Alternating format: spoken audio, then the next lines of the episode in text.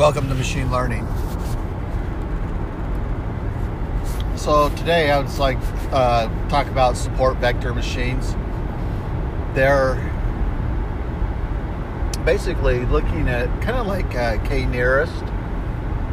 Uh, they're looking to see how far away the uh, feature point is from the mean and from that you can kind of get the your groupings. Um, so let's say you're looking at uh, college admission. So you're looking at uh, college admission for graduate students, and uh, looking at uh, maybe their GPA and and uh, their uh, graduate review examination, the GRE, and based on those scores, you're trying to predict whether or not the individual was admitted into into college, and uh, and so um, the uh, if you use the support vector machine, uh, you can you can have the kernel can be either uh, it can be either uh, uh, linear or poly, polynomial.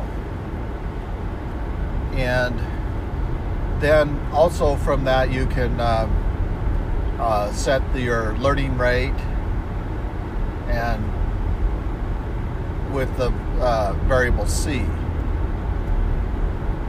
And also, you can use min-max scaler or standard scaler to normalize your data.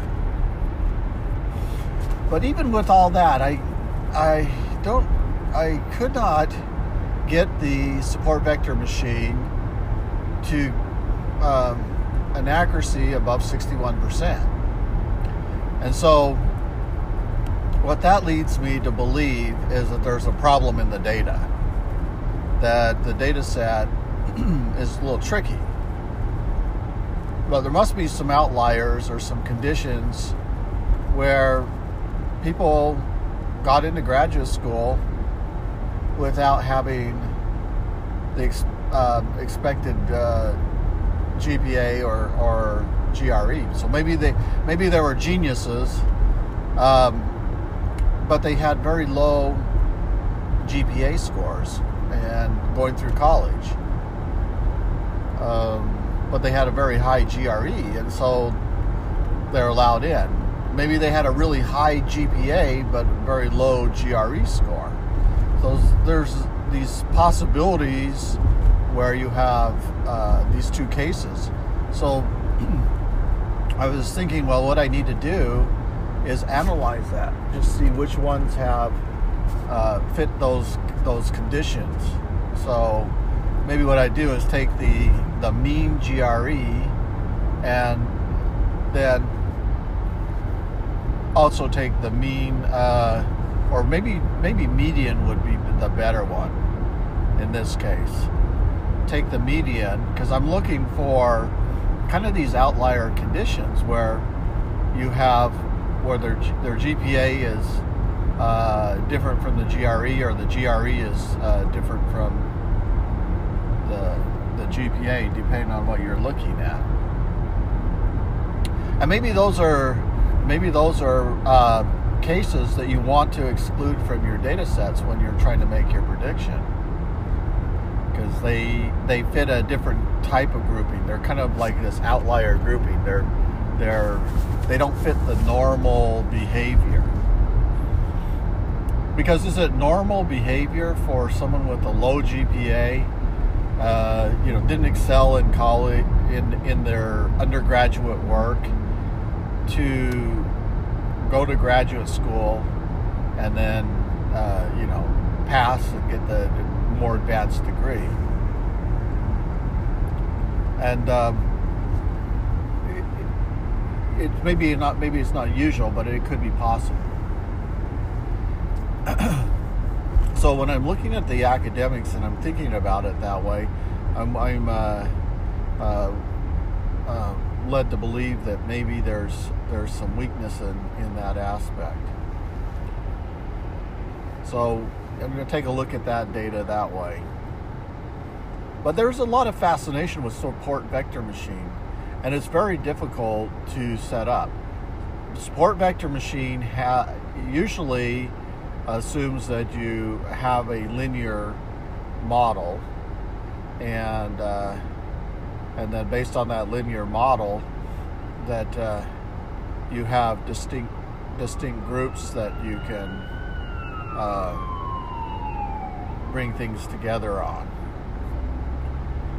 So, um, and then you want to also study for overfitting.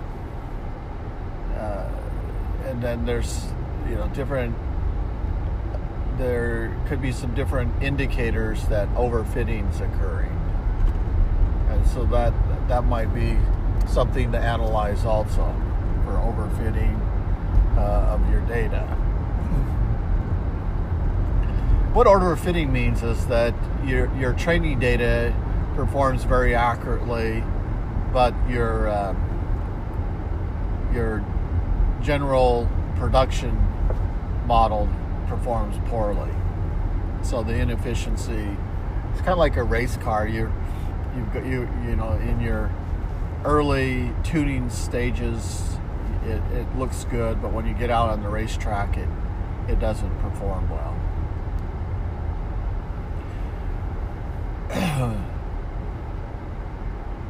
so I, you know, it's it's interesting because if you, you look at the idea that academics is about liberal arts or critical thinking, and not necessarily about job display, uh, placement, then you can see a place in the world for vocational training where uh, people are coming to the university to learn how to gain a vocation where they can make uh, a living. So, in the past, it's been things that, uh, uh, you know, not to say that vocational training is dumb, but it, it it's uh, it had a different focus, and so the focus was on things like uh, uh, maybe drafting was vocational engineer, uh, working with the machines, lathing, drilling, cutting, uh, working with engines. But then you could do things that were also required uh, uh interaction with the com- community, things like firefighting, uh, police enforcement, cooking, you know, different things that did require knowledge of um, of systems, but didn't require advanced mathematics or necessarily abstract thinking. It was more procedural. And so you could memorize the procedures and then you would, and also maybe some of the theories, and then apply that to your profession. So, like if you were a cook, you could, uh, you know, color, texture, and then you you have your choice of ingredients, and then you memorize certain me- recipes that might be popular, and working for a food impression, uh, both taste, texture, color, and experience maybe with law enforcement, you need to know the uh, law codes. Okay, so in that sense, uh, what then? What was the distinction then between the liberal arts? Well, liberal arts were study of humanity, uh, communication, writing, mathematics, logic, philosophy, sciences, uh, study of uh, maybe astronomy, history, things of that nature, where you know those are uh, that part of the core. You're building a foundation for being uh, a philosopher, a critical thinker, an abstract thinker, uh, being able to read uh, publications, understanding the scientific notation, understanding the mathematical notation. If someone talks to you about vectors, you understand uh, what a vector is. Does that mean someone who's in a vocational trade cannot learn the same technology or same terminology? Absolutely not. Uh, in fact, what I would advocate is that vocational is more of an, a practical application of the sciences, the mathematics, the philosophy. You're boiling it down into something that is useful, that uh, a person can learn and do and make and make a living at.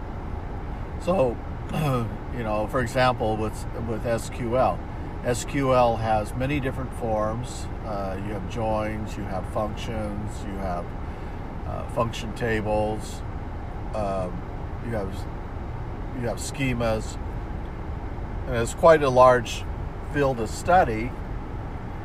And how would you boil that down so someone could get a job in that area? Well, you're going to need to look at the key tasks that they're going to need to be able to do, which are um, aggregations, uh, how to how to do different uh, mergings, joins, left join, right join, uh, cross apply, outer apply, inner apply, uh, subquery, updating, deleting, inserting, CRUD, you know, create, read, update, and delete. And even that is just touching the surface of what the SQL can do. You're, you can have, uh, you know, with uh, data engineering, you're going to do extract, transform, load. And you're going to use tools. So then the vocation would be how to use tools to perform specific types of tasks that you're going to see every day. And so when your boss says, I need this data extracted and loaded into the staging tables, you know how to use your tools. Now, could you write it in PowerShell? Absolutely. So you could you could run your extraction, transform, and load using PowerShell, and uh, then have a SQL agent that kicks off the PowerShell. So the you know. Uh, instead of just using tools where no programming is required, you may elect to use uh, languages and where programming is required, and then get a higher degree of uh, robustness and control because you're working within the language to do the transformations. and, and it may be that uh, you also, you know, have your goal is maybe to be more Pythonic in your code, and so uh, you're working with things that functions that can do a lot of uh, transformation with very little code. Things like map or uh, apply, where you use lambdas, or assign, where you, you're creating a column in your data frame. And and you make you you'll choose whether or not your transformations are going to be in the data frame. If it's if it's uh, small enough data, you can use data frames. If it gets really large, you're going to have to use uh, data frames and and uh, get chunk when you're reading in the data and uh, process uh, blocks of data at a time.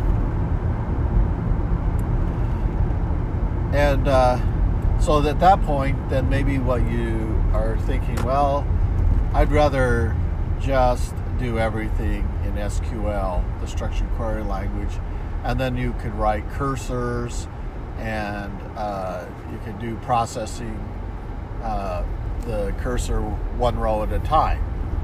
Or you could do batches and, and do blocks of records at a time. And so efficiency again could be the determiner, uh, determinant factor for your approach.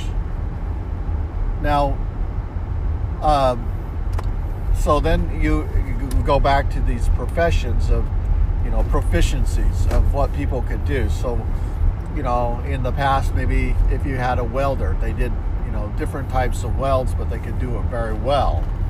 And they, you know, and uh, and uh, now you take that type of mentality and you're moving it into data analytics.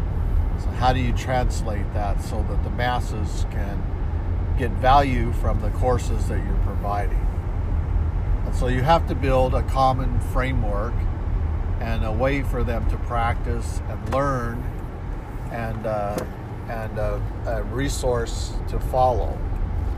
And then and the question then you would have to say is, you know, there's going to be people that have no knowledge at all that are coming into this new terminology, and then you're going to have people who uh, already have degrees and they have know how to learn quickly, and they will have, uh, but they want to know how to uh, utilize the tool sets.